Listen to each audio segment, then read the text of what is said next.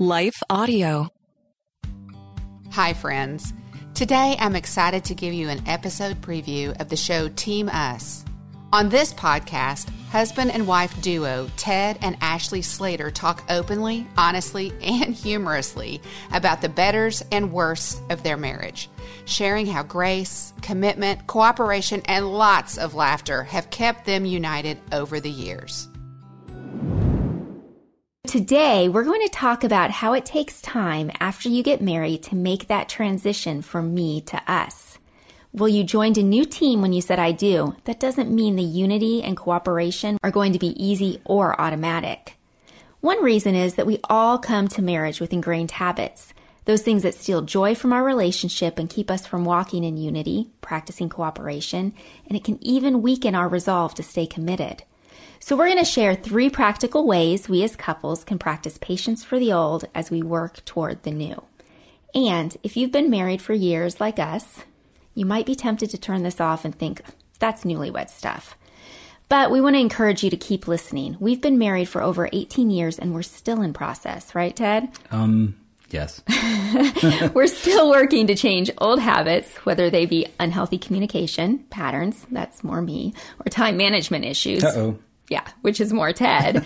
um, we have to continue to practice patience with each other. So we'll talk about habits we addressed early on in our marriage and habits we're still working on today.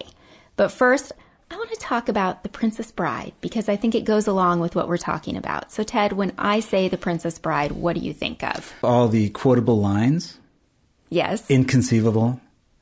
As you wish. As you wish. Which and then, go ahead. Which you actually used to say to me at some points. I'd say, Can you do this? And you go, As you wish. As you wish. and what I was really saying is, I love you. Right.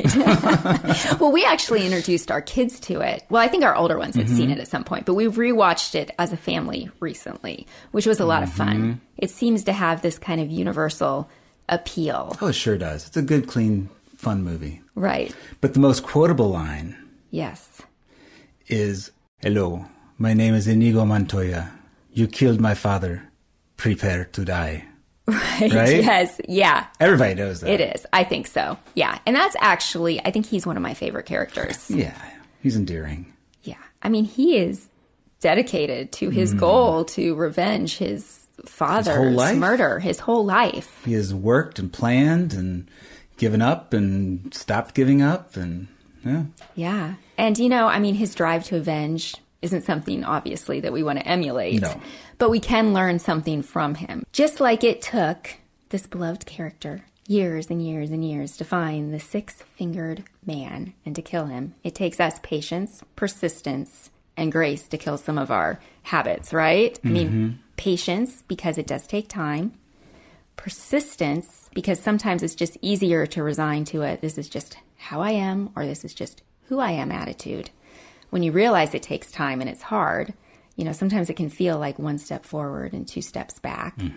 And grace, because even when we do make daily conscious efforts to change and do better than yesterday, we don't succeed 100% of the time.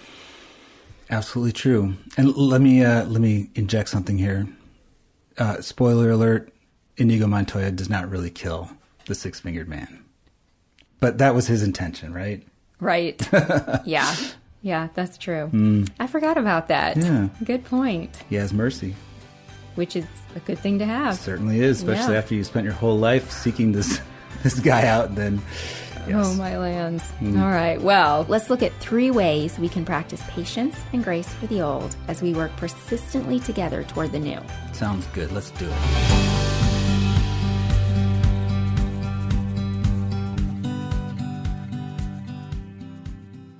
To continue listening to the snippet you just heard, please check out today's show notes or search Team Us on Apple Podcasts, Spotify, or your favorite podcast app. You can also head over to lifeaudio.com to learn more about the show. I'll be right back at my regularly scheduled time with a brand new episode of Real Refreshment. Thanks so much for listening.